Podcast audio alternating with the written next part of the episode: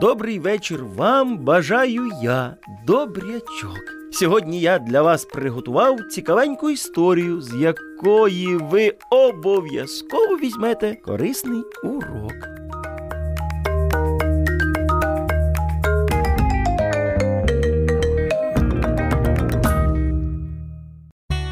До нового року залишалося зовсім небагато часу, тому Оленка та Жанна, сидячи в своїй кімнаті, думали про подаруночки, які розраховували отримати на новий рік.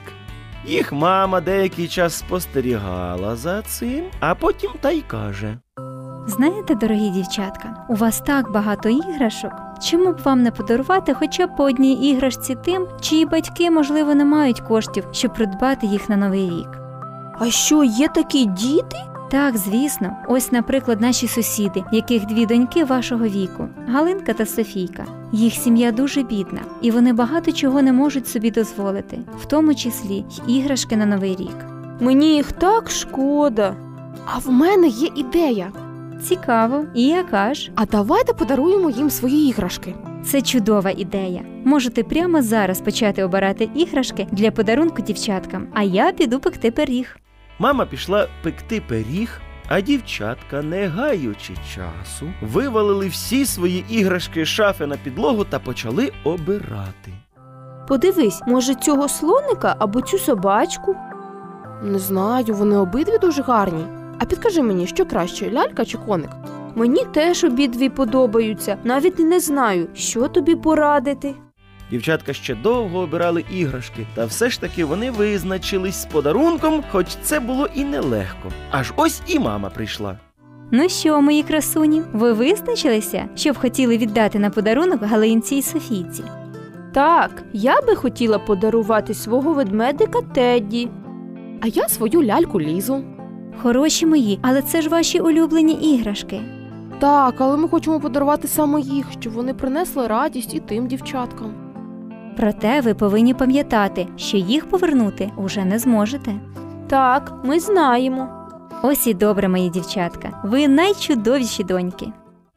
Наступного дня дівчатка підготували свої іграшки, взяли кошик і поклали їх туди, додали новорічну листівку і декілька солоденьких подарунків і стали очікувати свята. Ось і настав цей довгоочікуваний день. Дівчатка прокинулись, привели себе у порядок, вдягнули святкове вбрання і пішли вітати своїх сусідок. Підійшовши до будиночку, вони подзвонили у дзвіночок. Їх зустріла Галинка, ну, старша дівчинка. Дівчатка попросили її покликати і Софійку. І ось коли дівчатка зібралися разом, Оленка сказала: Дівчатка, ми хочемо привітати вас з цим чудовим святом і подарувати подарунки. Ось це вам. і протягнули корзину. Дивлячись у корзинку, дівчатка побачили іграшки, солодощі і привітальну листівку. Їхній радості не було меж. Вони навіть не могли мріяти про ці, ну, такі дивовижні подарунки. І ось зі сльозами радощів. На очах Софійка промовила. Дякуємо, дівчатка. Ви не уявляєте, яке це щастя для нас отримати ці подарунки. Ми молилися, і наші мрії здійснилися.